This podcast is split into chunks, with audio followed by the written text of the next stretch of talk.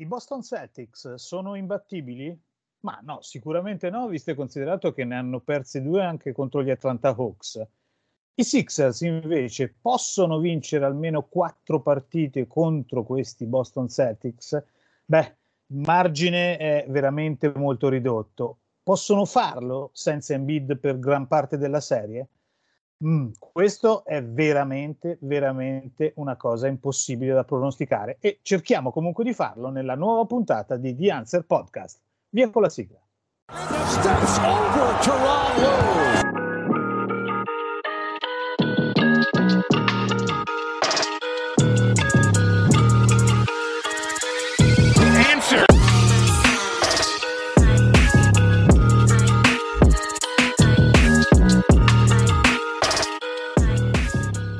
Eccoci qui, Doc. Un saluto a te, un saluto a tutti i nostri ascoltatori.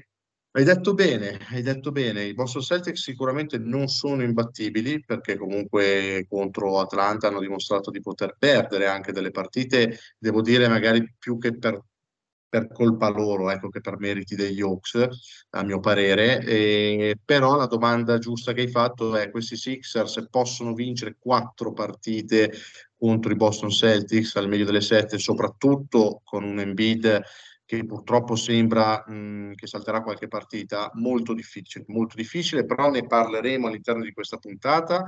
Prima ecco, di parlare della serie contro i Celtics vorrei partire giustamente dalla serie contro i Nets dove noi nella scorsa puntata appunto avevamo fatto i nostri pronostici. Tra l'altro ho, ho azzeccato un pronostico, penso che sia il primo della mia carriera perché dissi 4-0 e 4-0 è stato, quindi ecco, fa, mi fa piacere questa cosa.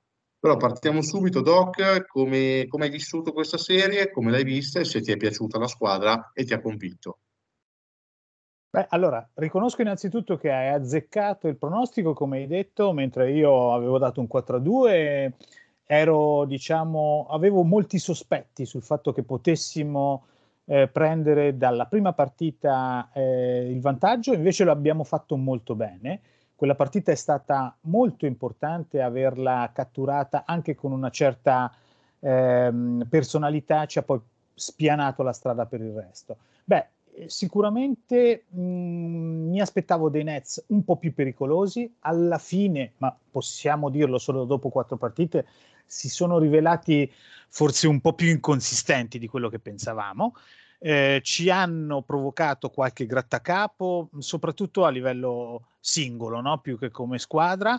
Hanno per alcuni tratti coperto bene, raddoppiato bene in bid, ma questo non è bastato tanto che poi alla fine in una partita anche senza Embiid ne abbiamo avuto ragione abbastanza facilmente.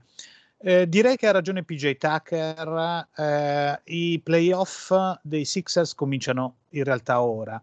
Non voglio sminuire i Nets dopo che forse li avevo esaltati fin troppo, però vorrei dire che eh, è stato un test non esattamente probante di quello che potrà essere poi il futuro cammino dei Sixers. È stato importante averlo superato bene, è stato importante aver, eh, non aver dimostrato delle debolezze, non aver dimostrato dei lapsus mentali durante, eh, durante queste quattro gare. Quindi questo, tutto sommato, può essere preso come una cosa positiva. Eh, ci sono state diverse cose positive dal mio punto di vista, un Tobias Harris in grandissimo spolvero, un uh, Tyrese Maxi che ha risposto presente insomma a questi, a questi playoff. Avevamo qualche dubbio no? dopo mh, mm, qualche prestazione un po' opaca nella pa- seconda parte della stagione. E, um, un James Harden che a me non è particolarmente piaciuto, dopo ti interrogherò sulla sua prestazione, che però eh, diciamo eh, in alcuni tratti ha fatto abbondantemente il eh, suo dovere e un Joel Embiid che fino a quando c'è stato ha dimostrato di non avere rivali e quindi di poter fare quello che voleva in attacco. Quindi sicuramente eh, traggo degli spunti positivi, ma ripeto ancora, non totalmente probanti. Cioè, dovevamo, e lo abbiamo fatto, eliminare i Nets, lo abbiamo fatto tutto sommato in assoluta tranquillità. questo non mi fa cambiare però il pensiero su quello che potrà essere il cammino di Sixers, cioè eh, non mi esalto più di tanto perché eh, la vera salita comincia ora. Tu invece che serie hai visto? Sono d'accordo con te sulla maggior parte delle cose che hai detto. Parto anche dagli spunti positivi, ovvero Tobias Harris ha giocato un'ottima serie e, ehm, ormai devo dire che sono sempre più convinto che questa sia la sua miglior stagione in Kazakh Sixers e ha trovato il suo ruolo, lo sta eseguendo molto bene e mi è piaciuto sia in attacco che in difesa, è stato sul pezzo, sempre concentrato e ha giocato veramente un'ottima serie, quindi mi auguro di rivedere questo Tobias Harris anche contro i Boston Celtics, anche se chiaramente l'avversario è di un'altra caratura, quindi non sarà semplice ripetere le stesse prestazioni. Darius Maxey ha giocato una serie clamorosa, possiamo definirlo l'MVP del, del, primo turno per i Sixers tranquillamente, ha dominato, ha tirato da tre in una maniera impressionante, sia in spot up sia costruendosi il tiro da solo, tra l'altro gara 3 l'ha vinta lui praticamente dopo che è stata una partita veramente veramente complicata per noi con eh, l'espulsione di Arden, con un Embiid comunque un po' in difficoltà e con tutta la squadra che non aveva giocato una grandissima partita, alla fine Maxey è uscito e ha vinto praticamente la partita da solo in, in una, veramente in una maniera pazzesca. Detto ciò, mh, volevo soffermarmi ecco, sui due principali protagonisti della serie, ovvero Arden ed Embiid. Parto da Embiid, eh, allora io ho letto diciamo diverse critiche per Embiid, nel senso che comunque sicuramente non ha fatto 30-35 punti di media come ha fatto in regular season, però secondo me, eh, a discapito di quello che hanno detto molti, eh, ha giocato una serie molto matura quando è stato in campo, nel senso che eh, spesso abbiamo criticato il fatto che magari si testardisse un po' troppo nel cercare la soluzione personale piuttosto che fidarsi dei compagni. Invece devo dire che visto che i Nets non gli hanno lasciato praticamente mezzo metro eh, in questa serie, è sempre stato molto bravo a cercare il, il, compagno libero, a trovarlo e a fidarsi di loro. Tant'è che i compagni comunque hanno anche risposto, devo dire, in maniera positiva, come ho detto prima, su Max, Harris, eccetera, eccetera. Quindi ha perso sicuramente qualche pallone di troppo, non è stato perfetto. Devo anche dire che secondo me ha cercato anche un po' di preservarsi, cosa che purtroppo comunque non è riuscita, e... però mi è piaciuta la sua maturità, nel senso che per l'appunto non ha cercato di vincere le partite da solo, come magari faceva gli scorsi anni, ma ha coinvolto molto di più la squadra e eh, si è messo più al servizio dei compagni, anche in difesa, dove quest'anno sicuramente non ha giocato la sua migliore regular season difensiva della sua carriera, però in questo primo turno ha alzato il livello e al ferro è stato un grandissimo deterrente, praticamente mh, quando era in posizione era praticamente insormontabile. E, e, devo dire che l'ho anche visto un po' più attivo magari su qualche switch e non per forza giocare un drop molto profondo. Quindi questo comunque mi ha fatto piacere James Harden invece mh, a me eh, rispetto diciamo a te è piaciuto un pochettino di più, nel senso che comunque secondo me eh, ha giocato una buona serie. Eh, la cosa che gli critico è che mh, forse ha fermato un po' troppo il flow dell'azione durante le varie partite che abbiamo visto, a volte è stato un po' troppo lento per poi finire palla in mano e provando a prendersi la tripla in step back, che non è sempre stata la soluzione migliore però mh, ha giocato per me una gran bella gara 1 dove da, da, oltre l'arco è stato determinante, ha giocato molto bene. Gara 2 è stata molto negativa, quello glielo riconosco, ha giocato molto male e devo dire che se l'abbiamo vinta non è stato molto per merito suo, ma più che altro per Embiid, soprattutto nel secondo tempo e per Maxey e gara 3, mh, tolto il fatto che mh, appunto secondo me andava espulso in bid e non lui, è stata secondo me un po' una compensazione. Devo dire che è stata una delle peggiori partite che abbia mai visto a livello arbitrale, posso dire.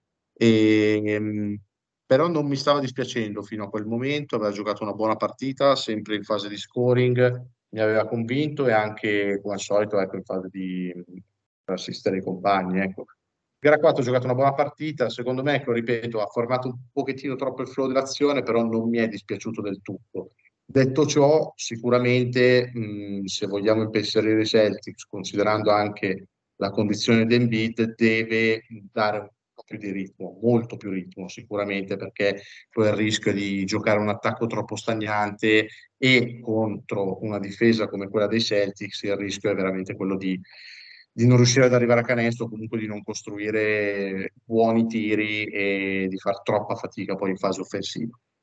Detto ciò, comunque è stato un 4-0 abbastanza netto alla fine, nonostante abbiamo fatto fatica, soprattutto a Brooklyn. E l'ultima cosa per poi chiudere è che secondo me non è stato un test dal punto di vista difensivo nostro, nel senso che comunque poi Brooklyn, tolto Bridges, che ha fatto un po', diciamo, bello il cattivo tempo, eh, non aveva tanti giocatori in grado di poter costruire palle in mano, quindi ci hanno fatto soffrire un po', mh, mm, diciamo, da oltre l'arco, ma alla fine poi siamo sempre venuti fuori noi. E, però secondo me è stato un buon test dal punto di vista offensivo nostro, quindi difensivo loro, perché hanno un po' le caratteristiche che hanno i Celtics, se vediamo come caratteristiche fisiche difensive della squadra. No? Sono abbastanza una difesa duttile che può più o meno cambiare su tutti e hanno chiuso molto bene per esempio il pick and roll su Arden ed Embiid, tant'è che Embiid non, cioè, non mi ricordo praticamente azioni andate a canestro con il pick and roll, sono più poche, hanno fatto sì che Embiid ricevesse quasi sempre non nelle sue posizioni preferite e soprattutto quando riceveva era sempre raddoppiato, triplicato e riuscivano anche bene o male poi a recuperare sull'uomo libero perché comunque hanno appunto dei difensori con lunghe leve e sono una squadra comunque abbastanza fisica. Quindi secondo me questo è stato un buon test per il prossimo confronto contro i Celtics, che ovviamente sono di un livello superiore, ma le caratteristiche difensive sono quelle. E secondo me, se poi Embiid recupererà, recupererà riusciremo a giocare in modo corale e eh, con un Arden magari con un po' più di ritmo, possiamo essere pericolosi contro i Celtics a livello offensivo. Passiamo diretto punto a fare il pronostico, premessa Joel Embiid, le tue notizie Doc su, su questo infortunio. Ah, le mie notizie sono quelle per le quali nel momento in cui registriamo, eh, cioè domenica pomeriggio, eh, Joel Embiid eh, apparentemente ha qualcosa di più che una distorsione di primo grado al, al, um, legamento laterale destro, eh, il che vuol dire, secondo tutti gli esperti, qualcosa di più di due settimane di riposo che largo circa quasi ci sarebbe arrivato. Il che potrebbe anche voler dire saltare sicuramente la partita gara 1, probabilmente gara 2 e chissà come lo potremmo rivedere in, in gara 3.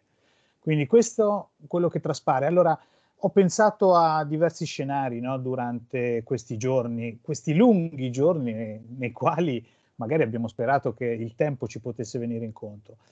Ho anche pensato che mh, potesse essere, ci potesse essere un po' di tattica, ma obiettivamente nessun reporter, no, noi non siamo naturalmente a Philadelphia, però nessun reporter ha parlato di lui, di Embiid come eh, attivo sul campo, sul parquet in allenamento. Sembra che abbia fatto degli allunghi, sembra che abbia forse tirato un po', però praticamente non è mai sceso ad allenarsi con gli altri. E questo poi la dice tutta, no? Se per un'intera settimana, per dieci giorni non ti alleni con gli altri, vuol dire che sei in dubbio fortissimo, anzi non sei pronto per giocare la prima partita. Quindi ho pensato che Doc Rivers eh, potesse bleffare, oggi non ci credo sinceramente più, quindi io mi preparerei a pensare che Embiid possa essere assente sicuramente in gara 1, presumibilmente in gara 2. Quindi non vado subito ai pronostici perché sennò chiuderemo la puntata abbastanza presto. Cerco eh, di impostare quello che potrebbe essere eh, il discorso dei Sixers nelle prime due gare. Dobbiamo provare assolutamente a vincere una delle due gare a Boston eh, con o senza Embiid per la preservazione di una serie che secondo me da qualsiasi punto di vista con o senza Embiid avrebbe visto e vedrebbe i Celtics prendersene una delle due successive a Filadelfia. Quindi vincere almeno una gara per non cercare di sprofondare immediatamente, eh, per non cercare di ripetere la serie che abbiamo fatto l'anno scorso contro gli Hit, che siamo andati sotto 2-0, però pur recuperando l'abbiamo pagato eh, caramente l'esordio. Vincere una gara a Boston con dei Celtics che arrivano un po' più stanchi di noi, ma nei playoff è, è relativo, certe volte anzi si è rivelato controproducente non giocare a lungo, no? Eh, spesso le squadre fanno fatica un po' a ritornare in ritmo e questo ci potrebbe anche accadere. Quindi eh, cercare di vincerne almeno una a Boston è l'essenziale per mantenerci nella serie. Eh, potremo farlo, eh, senza Embiid la vedo molto molto difficile. Anzi, dico di più, l'avrei vista discretamente difficile anche con Embiid, tutto sommato perché abbiamo visto che cosa è successo durante la stagione, abbiamo giocato eh, quattro partite, perdendone tre, vincendone una nella, quali, nella quale Joel Embiid ha segnato 52 punti, quindi l'ha dominata assolutamente, eh, ma questo non ha scalfito totalmente le possibilità dei Celtics di vincere, tanto che ci sono arrivate molto vicine.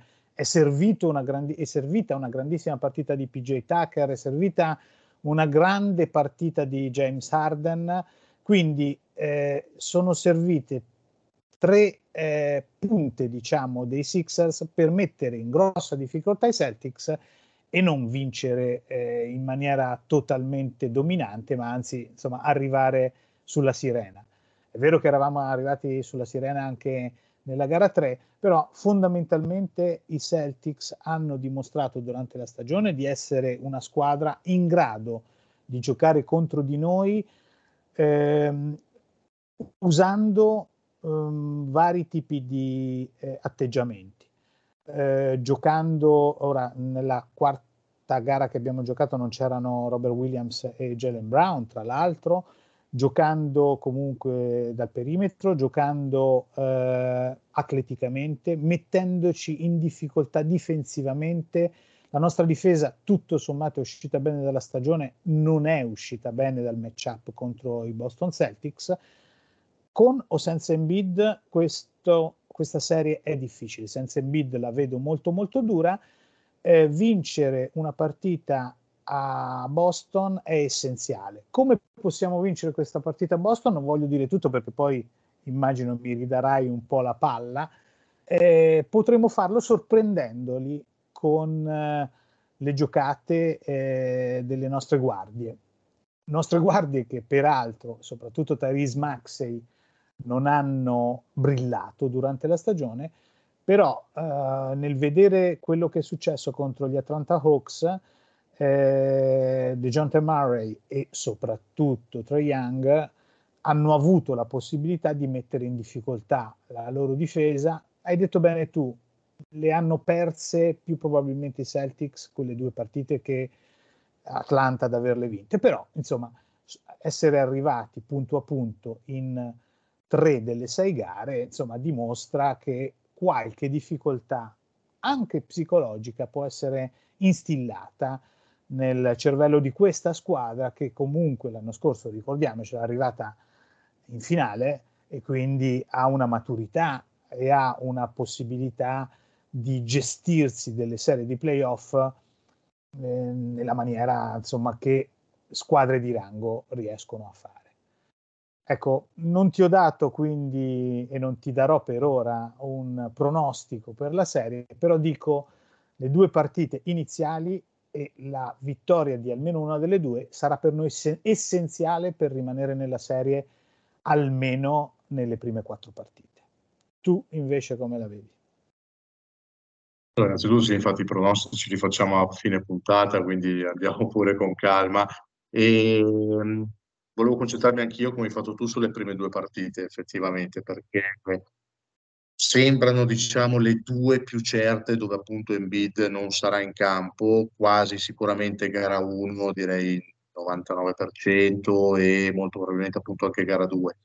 e per l'appunto se riuscissimo ad uscire da, da, Boston con almeno una vittoria sarebbe fondamentale appunto per innanzitutto rimanere comunque nella serie, quindi portarla il più avanti possibile, magari facendo sì che anche Embiid stesso possa comunque recuperare meglio. E anche per far sì di non arrivare in casa già con l'affanno poi di non poter più permettersi di perdere, ovviamente, perché una volta che vai sotto 2-0 devi, sei costretto praticamente a vincere tutte e due le partite in casa, perché sappiamo bene che se vai sotto 3-0, 3-1, nella storia della Lega sul 3-0 nessuno è mai riuscito a, vincere una serie playoff, sul 3-1 molto, molte poche squadre, quindi ecco, diventa praticamente impossibile poi. E come hai detto tu, appunto i Celtics possono essere messi in difficoltà. Mm, Atlanta comunque ha avuto, eh, è stata in grado ed è stata brava di mettere in difficoltà questi Celtics sfruttando magari le loro piccole debolezze che hanno e anche magari il fatto di poter magari giocare un po' scarichi, no? Perché dopo il 2-0 Boston mi è sembrata giocare un po' più su, insomma, un po' più tranquilla, no? con meno energia e gli Hawks sono stati bravi a sfruttare questo a loro favore per poterli mettere in difficoltà. E dovremmo secondo me sfruttare anche noi questa cosa perché sicuramente Boston affronterà la serie con un altro piglio, questo ne sono sicuro, però potrebbe essere che magari eh, durante la partita inizino magari a convincersi un po' troppo della vittoria, eh, di essere comunque superiori e noi possiamo magari instillare qualche problematica a livello psicologico, no? da questo punto di vista, mh, mm, rimanendo sempre concentrati e attaccati il più possibile. Ecco, l'obiettivo primario innanzitutto è cercare di portarle punto a punto fino in fondo, perché poi lì può succedere di tutto, sia con che senza Embiid, perché comunque i giocatori tu li hai, non è che giochiamo eh, con, non siamo i Detroit Pistons, insomma, quindi hai comunque Arden, hai Max, hai Harris, hai giocatori pericolosi anche nel clash time, quindi l'obiettivo è cercare di non farsi schiacciare fin da subito, perché poi a quel punto diventa molto complicato. E secondo me le chiavi, come hai detto bene tu, saranno le nostre guardie, quindi Terence Max e James Harden. Hai detto bene Max e soprattutto in regular season contro di loro ha fatto molta fatica, li ha sofferti molto ed è anche normale perché possiamo dire che i Celtics hanno due tra le guardie diciamo con più fisico no? diciamo, della Lega o comunque anche due tra i migliori difensori tra le guardie della Lega che sono Derek White e, e soprattutto Marcus Smart quindi mh, per la conformazione fisica di Terry Maxey è normale fare molta fatica anche perché molto probabilmente in difesa verrà quasi sempre cercato no? dall'attacco dei Celtics per provare chiaramente ad arrivare a canestro molto più facilmente quindi non, non, mi aspetto una serie molto facile per lui, però mi aspetto uh, uno step in più che riesca quindi, non dico a seguire il livello uh, del, del, primo turno contro i Nets, dove appunto è stato strepitoso, però di riuscire comunque a mantenere un ottimo livello ed essere pericoloso in quello che sa fare, perché Ovviamente, se sappiamo la parte difensiva di Maxey, conosciamo anche molto bene la parte offensiva e lì deve colpire come lui sa fare, se vogliamo rimanere nella, nella serie. E come ho detto prima, James Harden deve essere in grado di fermare meno il pallone, dare più ritmo, coinvolgere i compagni e anche lui deve, secondo me, riuscire a dare qualcosina in più a livello di movimenti, nel senso che comunque Arden lo vediamo che predilige costruire molto di più palla in mano, ovviamente questo non deve cambiare, però mh, visto magari la mancanza di Embiid e la difficoltà della serie, mi piacerebbe vederlo anche un po' più attivo off ball, magari con Max e palla in mano, con lui che non dico che si metta a correre eh, dietro i blocchi per liberarsi perché non l'ha mai fatto praticamente, però un po' più di movimento off ball, magari un dribble and off, eh, insomma, con lui che parte senza palla, insomma, qualche azione in più in modo tale che possa mettere un po' più in difficoltà la difesa dei Celtics. Invece, magari con palla stagnante sarebbe molto più complicato no, affrontare la difesa schierata. Oltre a loro, ecco, eh, sarà importante secondo me che PJ Tucker continui sulla stessa linea del primo turno. A me è piaciuto molto, e si, si, è fatto vedere no, per quel motivo per cui l'abbiamo firmato quest'estate ai playoff, eh, ha fatto vedere un, un buon salto di livello secondo me e deve continuare su questa, su questa scia, soprattutto mettendola su sull'aggressività, quindi dando fastidio proprio anche psicologicamente ai Celtics, magari prendendo un tecnico, innervosendoli, insomma, Tucker deve fare quel ruolo lì, difensivamente sporcare tutto e offensivamente anche, no? soprattutto sui rimbalzi offensivi che ne ha presi una caterva nel primo turno e cercare quindi di di mischiare le carte in tavola, no? essere quel disturbatore che un po' alla Draymond Green no? di Golden State, ovviamente poi meno talentuoso offensivamente, però magari a livello di nervosismo siamo lì, ecco. Quindi eh, mi aspetto una serie di questo tipo da parte di PJ Tucker e poi secondo me un'altra chiave può essere mh, la fase difensiva, nel senso che prima della puntata parlavamo appunto che molto, appunto saremo molto probabilmente senza Embiid e che quindi giocherà molto Paul Reed. E nonostante chiaramente l'assenza sia devastante, dal lato difensivo un giocatore come Reed contro una squadra come i Celtics potrebbe anche essere più utile, tra virgolette, sempre rispetto a Embiid, perché se non è sicuramente un deterrente al ferro come il camerunense, eh, a livello però di switch, di cambi, eh, di accoppiamenti contro le varie ali dei Celtics o anche contro i vari Smart, White della situazione, Brogdon, sicuramente Reed può essere più utile più attivo no? da quel punto di vista lì. Quindi magari può dare mh, una mano in più e mettere più in difficoltà l'attacco di Boston perché eh, io ho sempre in mente le partite che ha giocato contro Antetokounmpo, quelle volte che giocò titolare contro Milwaukee dove lo tenne alla perfezione e altre partite dove ha dimostrato di poter veramente far molto bene a, a livello difensivo. E questo sarà una chiave secondo me di queste prime due partite sperando che eh, ovviamente non commetta troppi falli fin da subito perché poi le alternative, ovvero R o Deadmond, eh, che sono abbastanza insomma, disastrose per i playoff. Mi aspetto sicuramente più small ball con Tucker da 5 che piuttosto che vedere in campo R o Deadmond, questo sicuramente.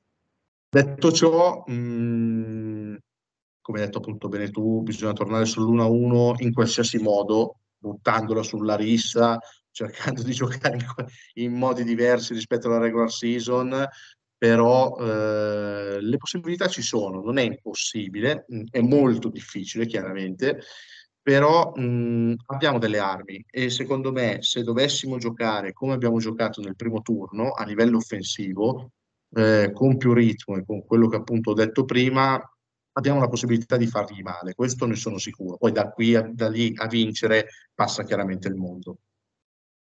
Secondo me mm, molto della nostra serie passerà dall'eventuale step up che alcuni dei nostri role players potranno avere. Allora, ehm, la coperta è molto corta e il margine di errore è veramente risicatissimo. Questo dobbiamo mettercelo in testa. Eh, PJ Tucker, non so se in una serie di 6-7 partite potrà avere la continuità eh, di eh, andare contro diciamo, i due Jays, no? Potrà farlo sicuramente in un paio di partite, non so per quanto. Soprattutto eh, dovrà eh, diciamo, sciogliere quel mistero di riluttanza al tiro che ha eh, un po' sempre avuto e, e, e con noi ha avuto durante tutta la stagione. Dovrà essere più continuo, dovrà essere soprattutto più presente durante molti più minuti di quelli che è abituato a giocare. Eh, può essere un'arma sicuramente, però ecco, dovrà fare uno step up, dovrà essere più pericoloso anche in attacco. Altro role player, anche se teoricamente non dovrebbe esserlo, Tobias Harris ha giocato una serie perfetta dal suo punto di vista contro i Nets. Mi aspetto che si ripeta contro i Boston Celtics, sarà molto più difficile perché eh, lui e PJ Tucker saranno accoppiati con Jalen Brown e Jason Tatum e avranno entrambi grosse difficoltà da un lato e dall'altro. Però dal loro step up, dal loro, ehm, innalza, dall'innalzamento del loro livello di gioco passano molte delle nostre speranze, che passano, per esempio, anche attraverso eh, due giocatori secondo me minori, ma che ehm, da un punto di vista marginalmente possono eh, aiutarci, che sono di Anthony Melton e Jalen McDaniels. Eh, non possiamo pensare di vincere una serie attraverso di loro, però possiamo pensare che nei loro minuti eh, la barca resti a galla. Possiamo pensarlo perché eh, sono due giocatori che comunque, bene o male, hanno dimostrato una certa affidabilità, eh, una certa affidabilità, una certa resilienza che anni fa non avevamo. Anni fa andavamo subito scoperti quando ci trovavamo a, eh, ad avere giocatori, penso anche, non so, a Bellinelli, per esempio, a JJ Reddick, no? che venivano un po' attaccati eh, direttamente dai Boston Celtics all'epoca, eh, sto parlando di tre anni fa, oppure insomma in, in altre occasioni. Ecco, Jalen McDaniels e um, di Anthony Melton possono costituire un fronte difensivo, un frangiflutti più importante e possono anche, sto parlando soprattutto di Melton, eh, giocarsela anche in attacco da tre. Eh, chi potrà scardinare da tre la difesa dei Boston Celtics sarà James Harden, che da questo punto di vista ha fatto più o meno bene con i, i Nets. Ecco, James Harden non ne abbiamo parlato tantissimo. Atleticamente non mi è dispiaciuto nella serie contro i Nets, però avere eh, un buon passo e concludere con il 24% da, da sotto, ecco, non potrà assolutamente permetterselo. Quindi eh, credo che la nostra rotazione sarà ridotta. Credo per esempio che George Niang sia quasi ingiocabile contro i Celtics, eh, però quei giocatori che abbiamo nominato in assenza o in presenza di, di Embiid debbano innalzare il loro livello perché è un po' da loro che passa, perché i Boston Celtics tu, tutto sommato fanno della eh, capacità di mh, giocare anche non solo attraverso Tatum e Brown, ma anche eh, ha giocato una bellissima serie, per esempio Derek White, secondo me contro gli Atlanta Hawks, eh, la capacità di incidere eh, di Brogdon quando uscirà, se uscirà dalla panchina, immagino di sì anche, anche, durante questa serie. Ecco, noi dovremmo avere la stessa intensità di gioco anche nelle seconde linee, se così vogliamo chiamare, se vogliamo considerare una seconda linea PJ Tucker e Harris. Poi c'è un fattore che mh, qualche tempo fa forse non avremmo detto. Eh, Mazzulla quest'anno è arrivato terzo, mi sembra, nei voti eh, per Coach of the Year. Eh, ha, ha, assolutamente sorpreso tutti per la capacità di portare questi Boston Celtics eh, dove li ha portati, come li ha portati ai playoff.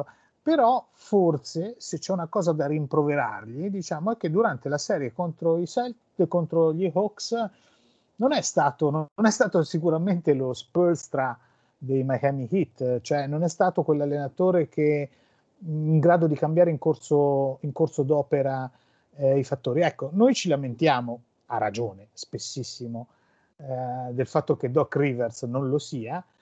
Forse da questo punto di vista, eh, sto cercando degli aspetti positivi, forse dove eh, magari non ci sono, forse da questo punto di vista la eh, battaglia delle panchine non è così eh, sbilanciata come potrebbe esserlo in delle altre serie. È una cosa positiva, non lo so, però tenderei a pensare che potrebbe essere un tallone di Achille di questi Boston Celtics, quindi un Joe Mazzulla che magari per una volta eh, non, eh, non sarà in grado di sovrastare tecnicamente e tatticamente eh, la nostra panchina Doc Rivers e questo potrebbe essere eh, uno dei loro problemi. Mm, sto cercando qualche aspetto negativo in una serie che i Boston Celtics hanno condotto contro gli Atlanta Hawks dove forse hanno perso per distrazione loro, come, ci, come abbiamo detto, però hanno perso forse anche per l'incapacità di ehm, cambiare registro nelle due partite che hanno perso, l'hanno fatto molto bene nella sesta e questo è stato importante. Certo, Boston Celtics, ritorniamo a dirlo, sono una delle squadre che eh, hanno le caratteristiche fisiche eh, tecniche di tiro da tre, di difesa, di attacco, di capacità di sfruttare le nostre debolezze peggiori che potessimo incontrare, con o senza Joel Embiid, lo ripetiamo, anche con Joel Embiid, perché la loro capacità comunque eh, di farci male da lontano e di attrarlo fuori e di farlo giocare molto fuori poteva farci male, potrebbe farci male. Ecco, ehm, stiamo dicendo che eh, fondamentalmente strano, no? In, in, in, un, in, uno scenario che mai ci saremmo immaginati, perché non ci saremmo, credo, io non me lo ero immaginato di vedere da una, dall'altra parte Miami Heat contro i Knicks, eh, ci troviamo eh, sfortunatamente a beccare quella che ad oggi, ad oggi è la miglior squadra a est e probabilmente la miglior squadra della Lega, la favorita per vincere il titolo.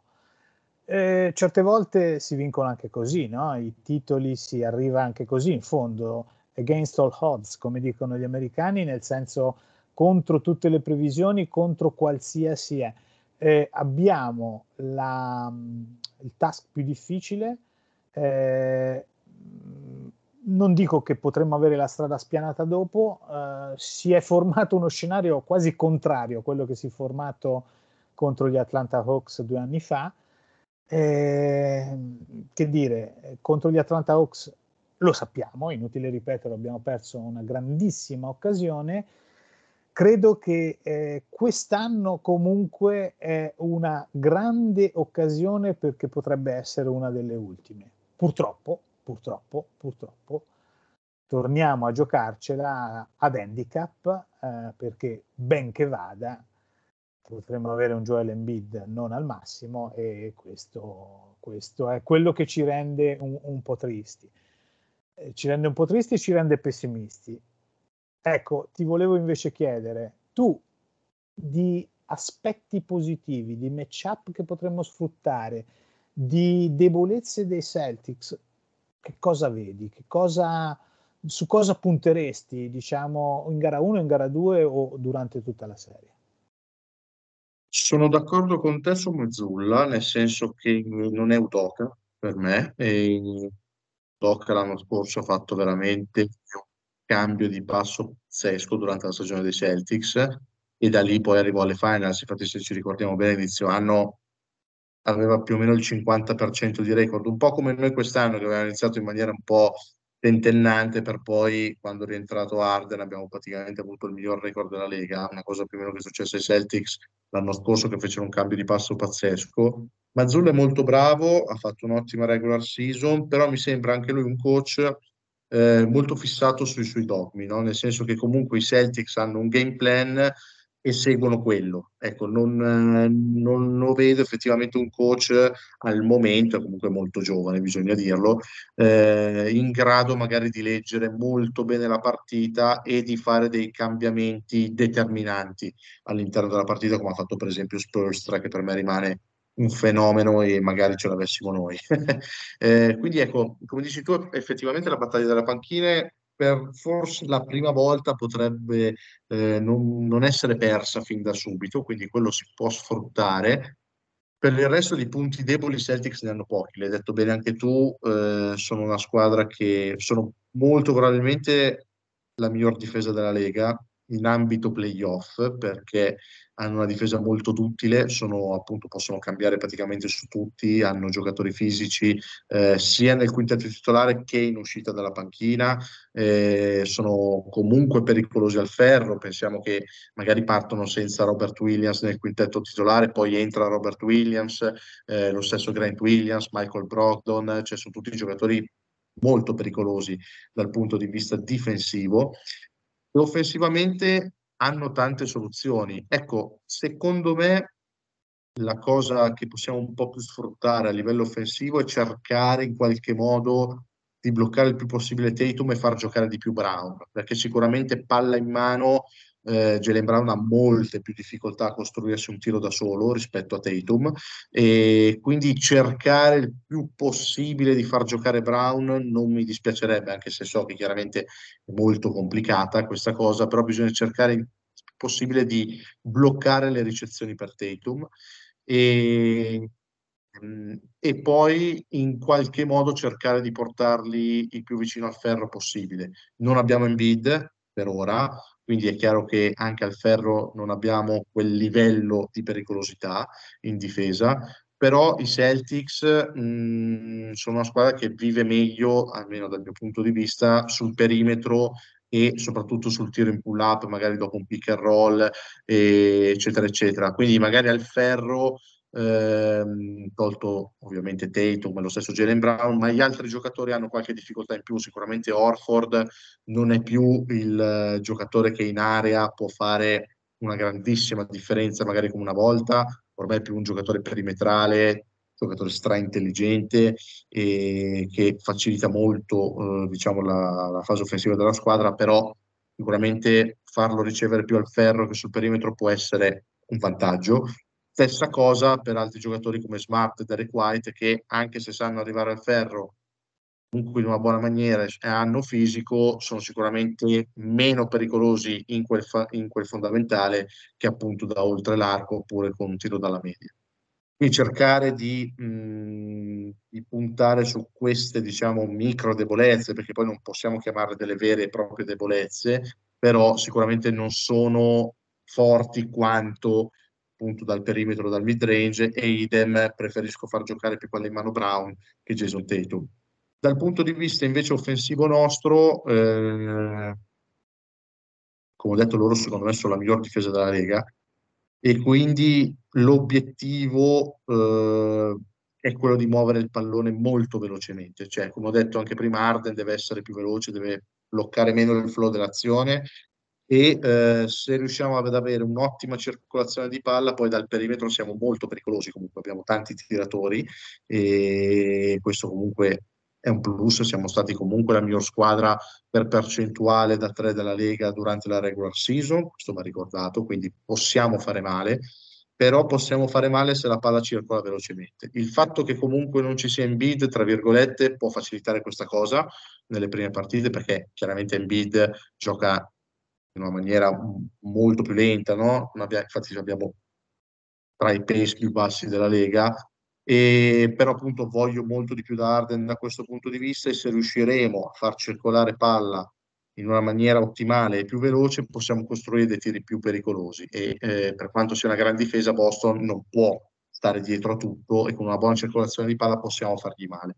Quindi secondo me gli aspetti principali di queste partite senza Embiid dovranno essere questi. Non sarà facile metterli in atto, chiaramente, eh, però dobbiamo cercare in tutti i modi di poter volgere il game plan a nostro favore in questa maniera qua, a mio parere. Detto ciò, ti chiedo, mh, mm, hai parlato di alcuni role player, di alcuni giocatori, appunto George Niang, anche secondo me farà fatica a trovare spazio più che altro perché difensivamente poi lo pagheremmo troppo. E potrebbe essere la serie magari di Shake Milton, potrebbe magari ottenere qualche minuto in più rispetto a quanto visto con Nets, dove ha giocato molto poco. Eh sì, secondo me potrebbe, mh, mm, però appunto il fatto che eh, non, non, ha giocato granché con i Nets mi fa pensare che non sia brillante. Allora, io penso allo Shake Milton di Atlanta, contro Atlanta due anni fa, praticamente vinse da sé una partita della serie. Ecco, Shake Milton vorrebbe poter dire eh, che qualcosa non sta funzionando con Taris Maxi, quindi non me lo auguro, però ecco, è sicuramente un giocatore che può darci un po' più in difesa e eh, può essere anche quello che sconvolge un attimo il game plan il game plan eh, di, di, di, Boston che magari non ti aspetti. È in grado di segnare ehm, dei punti molto veloci dalla panchina e di colmare dei gap o farci fare del, um, de, de, de, dei buoni parziali. Quindi perché no? Almeno in una partita della serie potrebbe essere, potrebbe essere sicuramente un fattore. Diciamo che ce lo siamo detti varie volte i margini di errore dei, va, dei, nostri vari giocatori sono tutti, tutti, tutti molto ristretti e dobbiamo pensare di avere qualcosa di più di quello che abbiamo visto normalmente da ognuno di loro. Ora, eh, diciamo che fondamentalmente eh, se c'è una cosa che abbiamo dimostrato durante questa stagione in generale è una certa resilienza, no? Ci sono delle partite che davamo per perse anni fa, dopo tre quarti di gioco, eh, che invece abbiamo portato a casa. Sto parlando di stagione regolare, ma sto parlando di stagione regolare anche con degli avversari discretamente importanti, tra questi i Bucks, tra questi... Anche ai playoff, secondo me, perché per esempio gara 3 gara 4 per me le avremmo perse gli anni scorsi. Esatto, esatto. Quindi partendo da questa capacità di eh, resistere e di contro ribaltare la, le situazioni di gioco, ecco, possiamo pensare che siamo una squadra diversa da quelle viste negli anni scorsi, quindi con qualche chance in più di passare eh, alle finali di conference.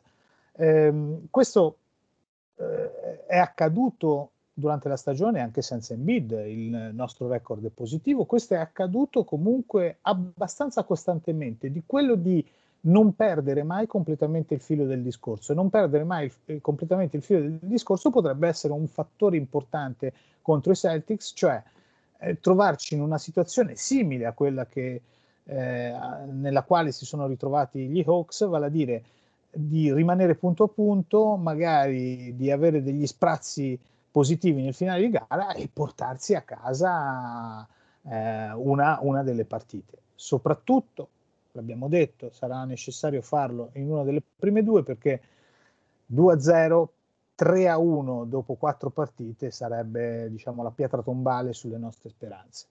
Mm, io credo ancora che questa resilienza che abbiamo dimostrato durante l'anno potremo ripeterla eh, che ci sia o non ci sia in bid. Eh, se non ci sarà in bid dovremo chiedere di più ai vari Reed, ai vari PJ Tucker in small ball.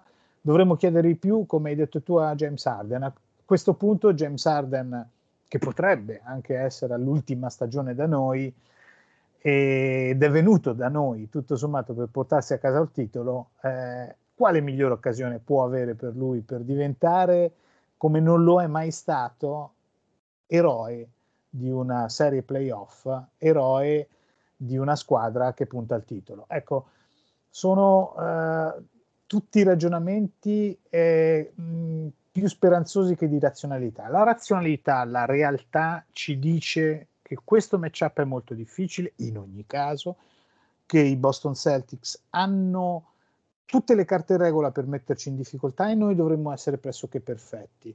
Dovremmo essere pressoché perfetti ancora di più in assenza di Embiid. Però, da un punto di vista, abbiamo visto delle serie, anche quella dei Celtics contro gli Hawks, ritornare improvvisamente in, in discussione.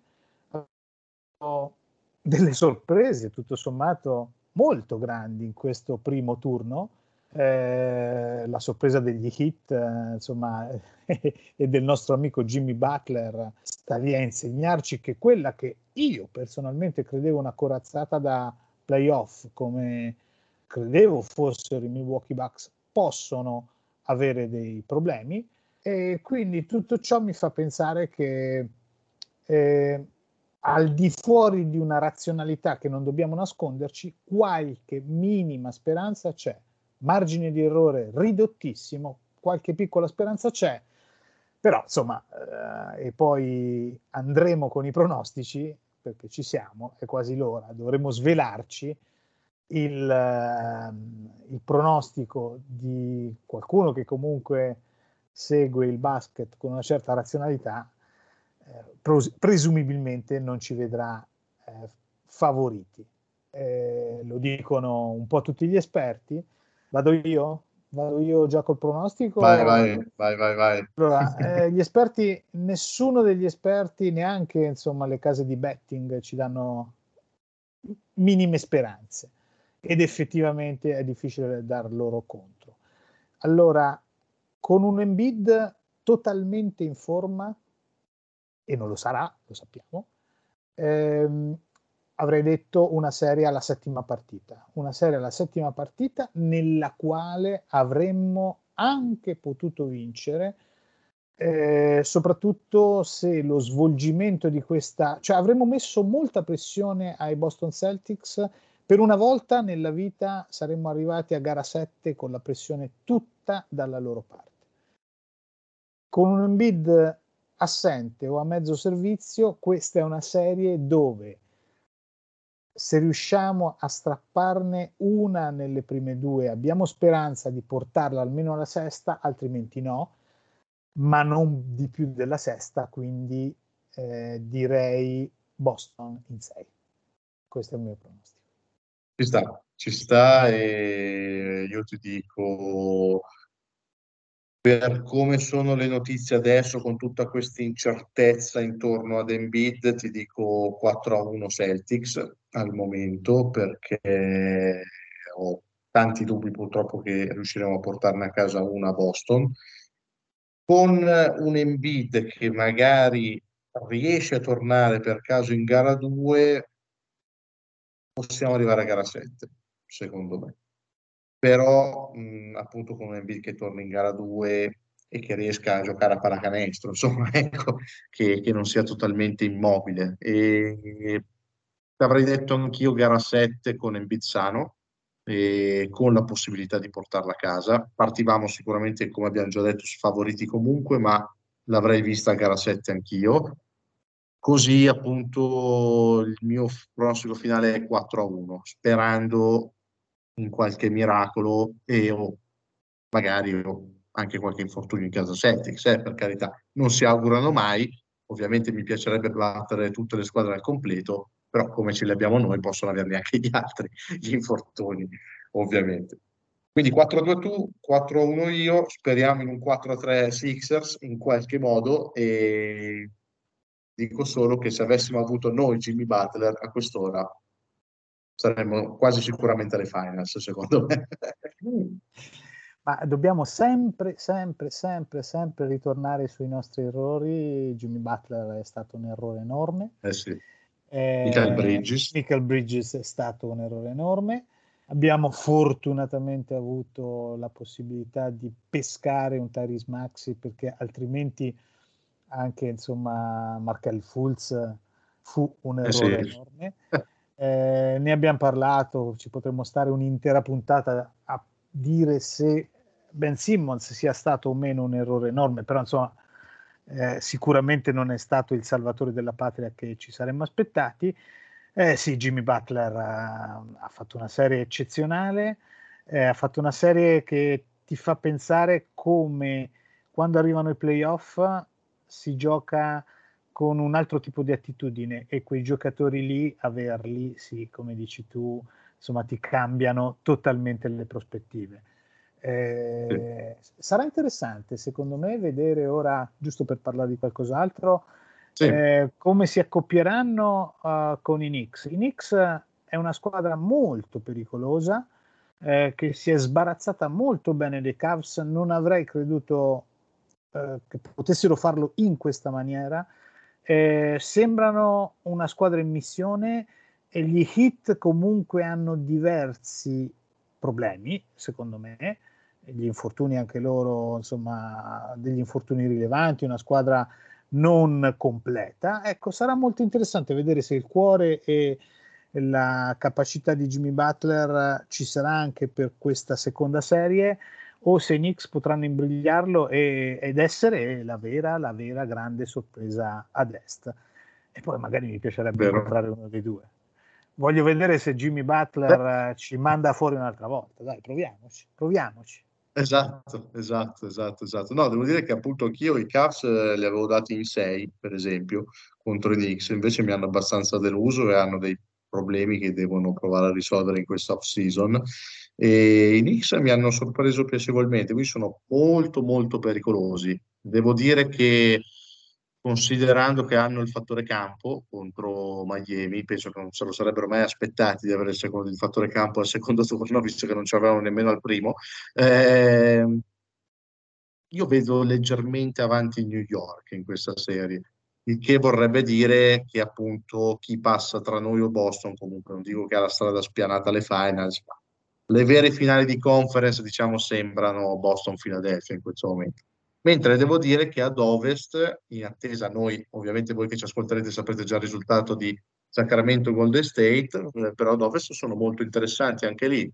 Io oggi mi sono visto Denver Phoenix, eh, bella bella partita, e di lì ti posso dire che veramente non so chi può arrivare alle finals, è veramente un, eh, un delirio, cioè perché può arrivare veramente, veramente chiunque. Stanotte ti farò Kings, perché mi piacciono le sorprese e dopo che non sono stati per così tanto tempo i playoff, spero che possano viversi anche un secondo turno da protagonista.